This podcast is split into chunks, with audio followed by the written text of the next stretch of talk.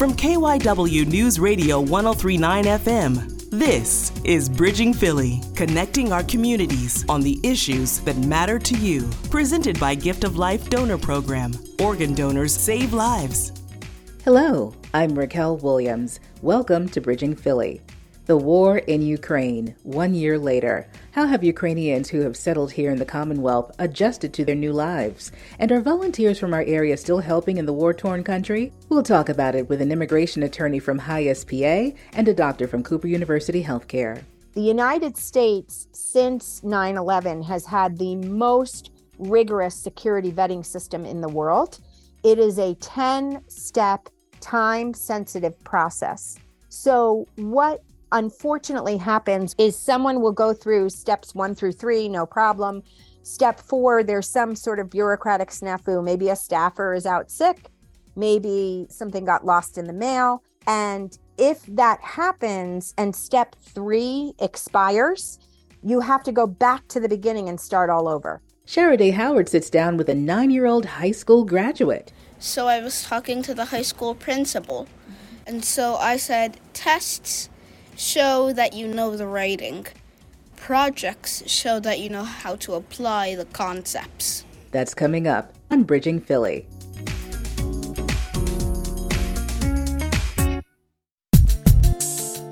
This is Bridging Philly from KYW News Radio 1039 FM. It has been a full year since Russia's invasion of Ukraine. What was first deemed as a military operation, the ongoing conflict has left devastating damage to the country, and of course, the loss of tens of thousands of lives. It's also caused thousands to flee and seek refuge in other countries, including the United States and, of course, here in the Philadelphia region. In fact, Philadelphia was recently deemed one of the largest welcoming cities for asylum seekers in the United States. Now, as we mark the one year anniversary of this conflict, we reached out to a couple of people who know firsthand what it's like to either train medics and treat the injured in Ukraine, and also what it takes for someone to get settled in a new land. With me today is Dr. Joshua Rempell with Cooper University Healthcare. He's an emergency medicine physician and assistant professor of emergency medicine at Cooper Medical School of Rowan University. Also joining me is Cathryn Miller Wilson, immigration attorney and executive director of HIAS Pennsylvania, which provides legal and social services to at risk immigrants and refugees. Welcome. Thank you so much. Glad to be here. Now, Cathryn, I'd like to start with you. If you could just walk us through what happens when, say, a family of refugees from Ukraine arrives to Pennsylvania. They are essentially trying to restart their lives, whether it's temporary or permanent. Yes? Yes, that's true. One thing that the public doesn't really understand is, in fact, most of the Ukrainians that have come to us for the last year are not designated as refugees. The term refugee has been used by the media to refer to Ukrainians, but it's actually a legal word. And you have to qualify for that designation. And the Ukrainians that uh, are entering are entering through something called sponsorship, which means that they are paroled into the country, they are permitted to enter the country they also are permitted by Congressional Act of April 2021 to um, work, to obtain food stamps, and to obtain Medicaid.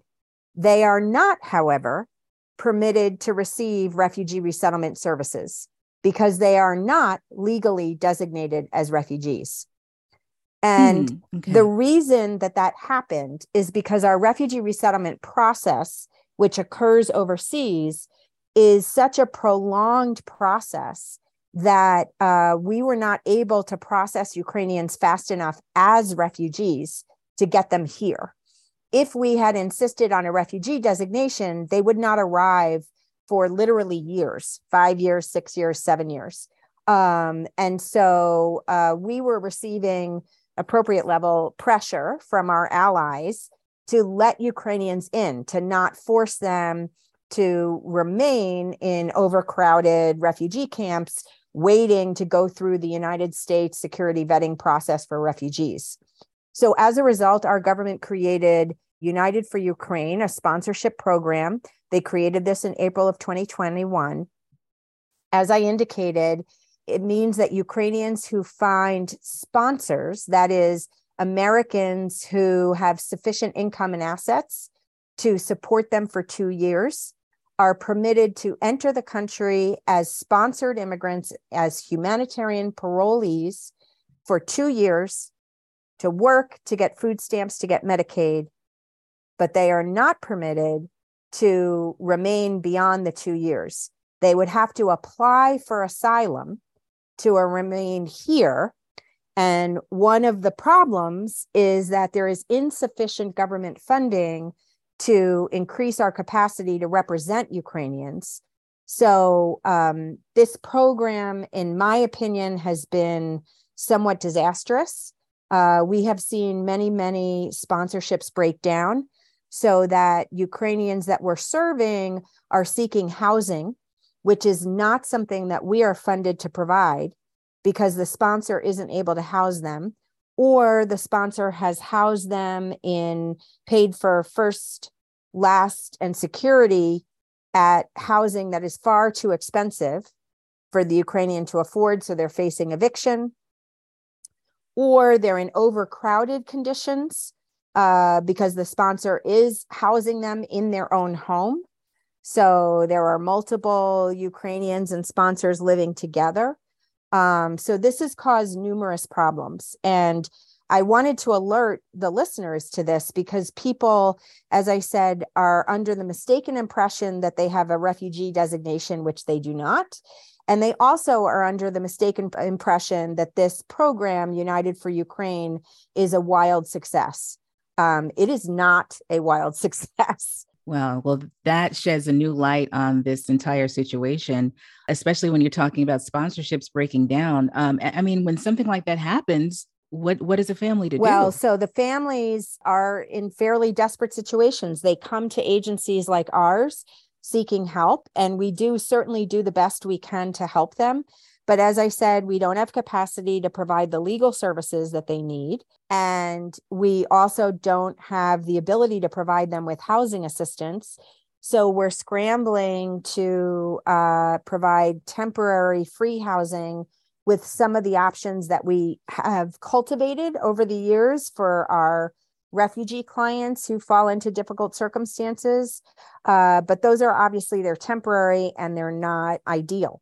So it's very, very, very challenging.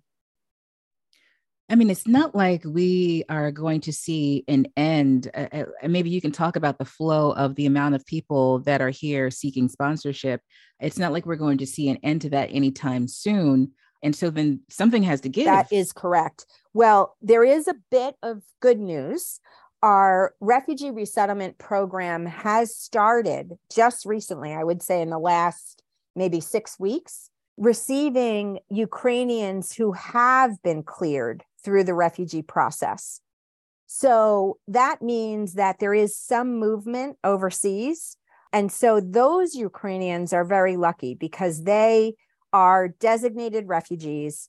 They get all the benefits of a refugee and they get the services of agencies like ours to help resettle them, which means we find them housing, we orient them culturally we help them to open bank accounts we help them with employment we help them enroll their kids in school.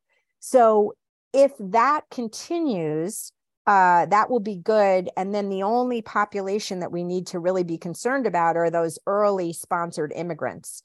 Um, so but you know if it doesn't if if there is this persistence in using the sponsorship program which i fear there is because our federal government has unrolled it for other populations as well um, i think it's it's extraordinarily problematic.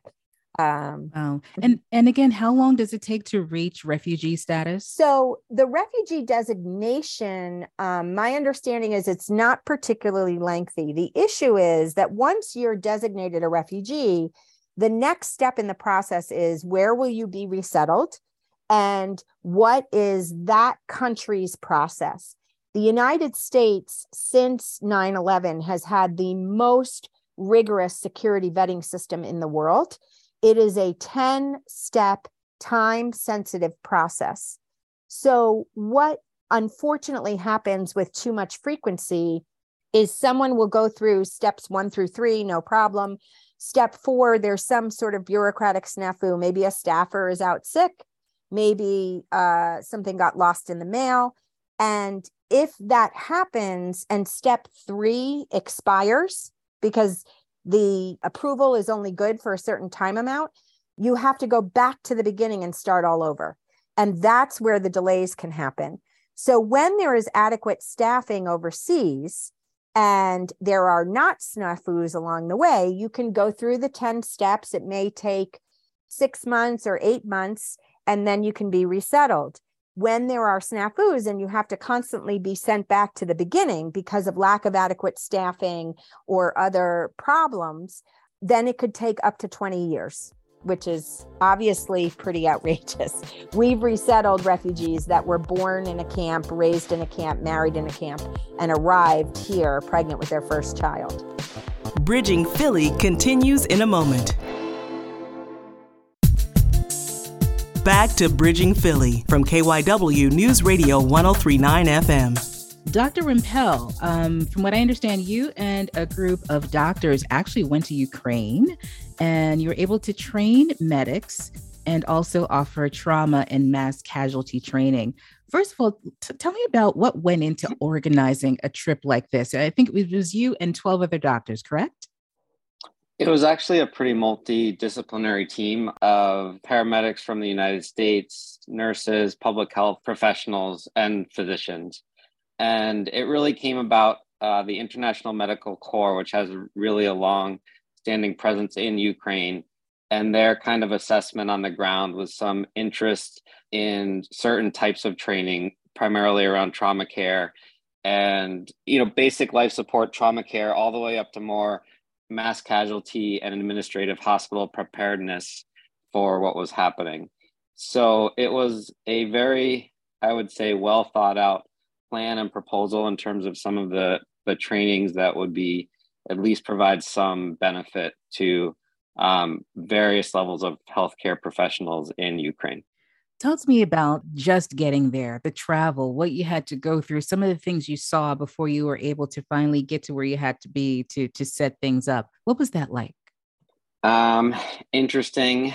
I will say I felt secure the entire time. The travel planning, there were a lot of last minute meetings. It was a very dynamic process, as you can imagine everyone assessing kind of the risk uh, as we were planning the trip. So the International Medical Corps really took the lead and did an amazing job. We flew in to Poland where we spent a night um, and then crossed over the border by foot, um, primarily because the the lines with vehicles were just very backed up, um, and so this seemed like the most straightforward way to get across. The border uh, crossing was at the time when I was crossing not as I would say at least by foot, not massive lines in either direction. And then we essentially drove to the capital, uh, spent a night there. I was primarily based more on the eastern part of the country, so we were uh, transported across the country.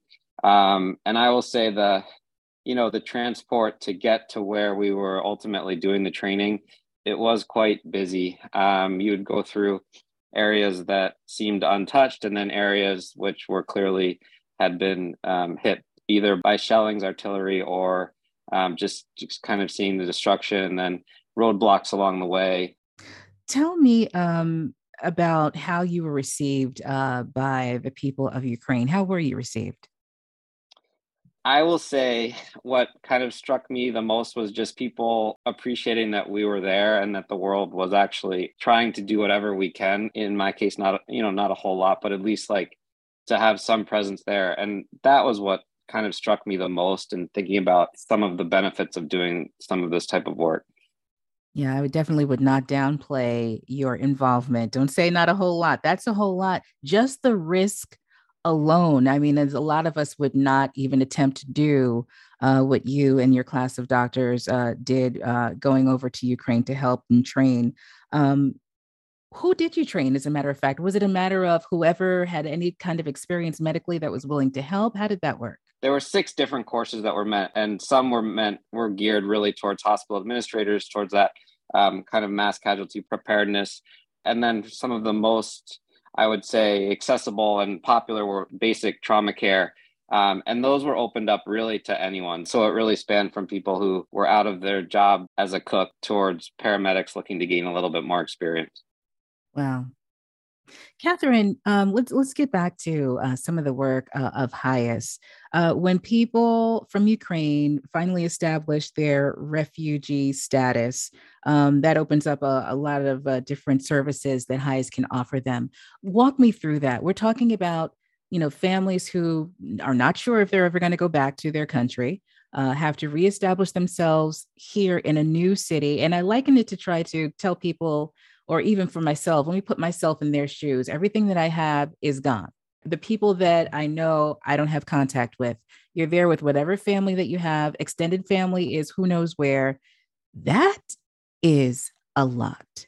Definitely. It definitely is. And there are several entry points to our agency uh, and to the services that are available if you are uh, designated a refugee, then you would come through our refugee resettlement program. And the way that that works is uh, once a Ukrainian refugee is cleared for travel, that means they've gone through the security vetting and the healthcare vetting. Um, then they go on a list of cleared for travel that the State Department has. The State Department shares that with 10 national agencies and the 10 agencies then meet every single week and agree to divvy up that list of cleared for travel amongst themselves. Once they've made that agreement, the ones that are assigned to each national then gets assigned to affiliates all over the country who do refugee resettlement. When that happens, we get an email saying such and such person um, is arriving on such and such date. Usually it's 10 days from the date of the email and we have to confirm that we will meet them at the airport and take them on as a resettlement case. Um, when that happens, our case managers mobilize immediately because the first thing they have to do is find affordable housing. Hopefully, they find the housing. We have a warm uh, meal waiting in the apartment. Um, and then we meet the person at the airport and we take them to their new apartment in Philadelphia we have to, by federal mandate, not leave until they know how to use the microwave, the fire extinguisher, call 911, um, and have everybody's cell phone. We, in addition to the minimums, we also provide all of our refugees with Chromebooks and a year's worth of Wi Fi access. We then tell them that we will be back to pick them up at eight o'clock the next morning, regardless of what time they arrive because we have 90 days to orient them to the United States. We get them medical insurance, we get their kids enrolled in school, we provide them with cultural orientation, we get them social security cards, work authorization, and also start ESL, help them find employment and open up bank accounts. They get a federal stipend, which we use in part to secure housing and in part which we distribute to them for use. At the end of the 90 days, they are supposed to be what's called self sufficient. And if they are, then uh, that's the end of that. And we tell them to come back in a year where a different program will help them adjust their legal status to get uh, green cards. If they are not self sufficient, it's normally because of a couple of different reasons. One, they might be suffering from either physical or mental health issues that are preventing them from getting on their feet. So we will enroll them in our intensive health and wellness program for services that last an additional eight months. Um, or they might just have particular employment handicaps, um, language challenges, learning disabilities, or opposite end of the spectrum, be highly qualified and want to try to be credentialed so that they could do what they were doing in Ukraine here. If that is the case, we enroll them in our employment program and we assist them there for an additional eight months. For the sponsored immigrants, as I said, they are not refugees, so they can't get those services. They can be enrolled in our health and wellness program. They can be enrolled in our employment program. And they also can receive um, case management services from what's called our Asylee Outreach Program, which is normally a program to help people who have gotten asylum, which is not this population. Because we're a statewide program, it was a good place to refer Ukrainian parolees seeking assistance. The fourth place that they can try to get services for low income immigrants of any place who need legal services, they can call us and we will do an intake and try to determine whether we are able to help them. We address the needs of over 4,000 clients a year, and that number is increasing, as you can imagine, with Afghans, with Haitians, uh, with Ukrainians, with Venezuelans, Nicaraguans, et cetera. And unfortunately, while the federal government has given us increased funding for health and wellness and for employment, they have refused so far to give us increased funding for legal services. So that leaves the humanitarian parolees left with a ticking clock, you know. So, well, yeah. And those legal services are definitely needed. I mean, so many services are needed for those who are trying to settle here, especially because there's just so much out there that can trip them up, especially in terms of um, scams, uh, human trafficking, things of that nature. They really need to know what to look out for. So that's absolutely that's very that's very uh, unsettling. Dr. Rempell, tell me about your your final impressions of the people in Ukraine, and would you go back and train and serve again? Um, absolutely. To the second question, the initial effort was kind of a pilot program, so they're kind of looking, and clearly the the dynamic on the ground is changing. So it's always a risk assessment on the organization as well as individually. We've tried to make the trainings accessible also online and virtually, and so there's been some talk about trying to hold some along those lines as well. Okay. Um, yeah. All right. Well, I don't know how long this is going to be going on, but um, it's wonderful that we have people like yourselves that are at least helping and and doing the work and and helping people resettle and helping people to train and just all around. It's just been very exhausting and continued success with what you're doing. We've been talking with Dr. Uh, Joshua Rempell with Cooper University Healthcare and also Cathryn Miller Wilson, an immigration attorney and executive director of HIAS PA. Thank you both for uh, shining a light on this situation and for everything you do. Thank you. Thank you, Racquel. Bridging Philly continues in a moment.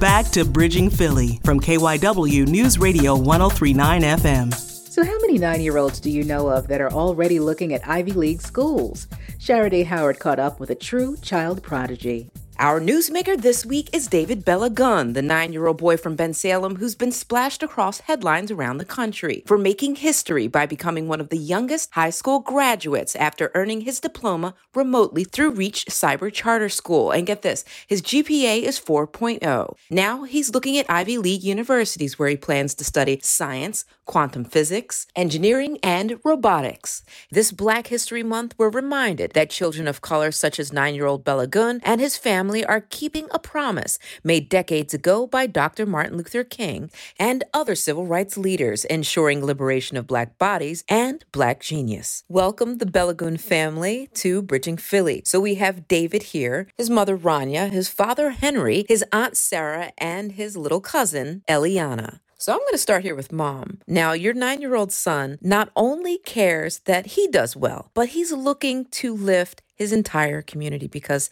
he says he has a purpose. Praise God, yes, that's what we are here for. The first day, he says, This is all for the greater good. It's not just for him, it's for everybody else. You're kind of all the things in one little nine year old kid. Like, how is this possible? Do you amaze yourself? No. humility, humility its best. What is the best part of all of this in terms of your experience? Building robots. Yes, I built eight robots in total already. So when people say you're smart, what goes through your mind? That I'm intelligent. Mm-hmm. But I noticed you're also humble. Why is that important? Because if you're arrogant, then nobody's going to want to be with you. You say, Oh, I'm the best, oh, I'm the best. Okay, Mr. Best, see you later. I'm going to go hang out with the other people. and it doesn't give you a chance to kind of serve a larger purpose. And that's kind of what you're doing here, right? Yes. Why is that important to you? Because I think that there are a lot of people out there that can do the same thing as I do, but they don't have the opportunities and they don't have the resources. A lot of gifted kids, 17% of the population, a lot of them drop out of high school because they're very bored. The curriculum doesn't suit how they want to learn. So you want to make sure that they can learn the way that's suitable for gifted kids. For example, let's say that I'm in a lesson. The teacher says addition means adding two numbers together. The gifted kid is like, okay, let's go forward. But not everybody's going in the classroom is going to be like that. So the teacher's going to have to repeat it again and show them. So, what's next? I want to go to college. We're looking into Ivy Leagues. We looked into UPenn, Harvard, and Princeton. I also want to look in professions such as engineering, astrophysics, chemical engineering, nuclear chemistry, wow. and rocket science. So, what gets you excited? Well, I can tell you what makes him excited. He just wants to learn. And that's the problem. Uh, sometimes the school makes kids work harder, not smarter. Uh, passing a test does not mean you know the material. So I was talking to the high school principal. And so I said, tests show that you know the writing. Projects show that you know ha- how to apply the concepts.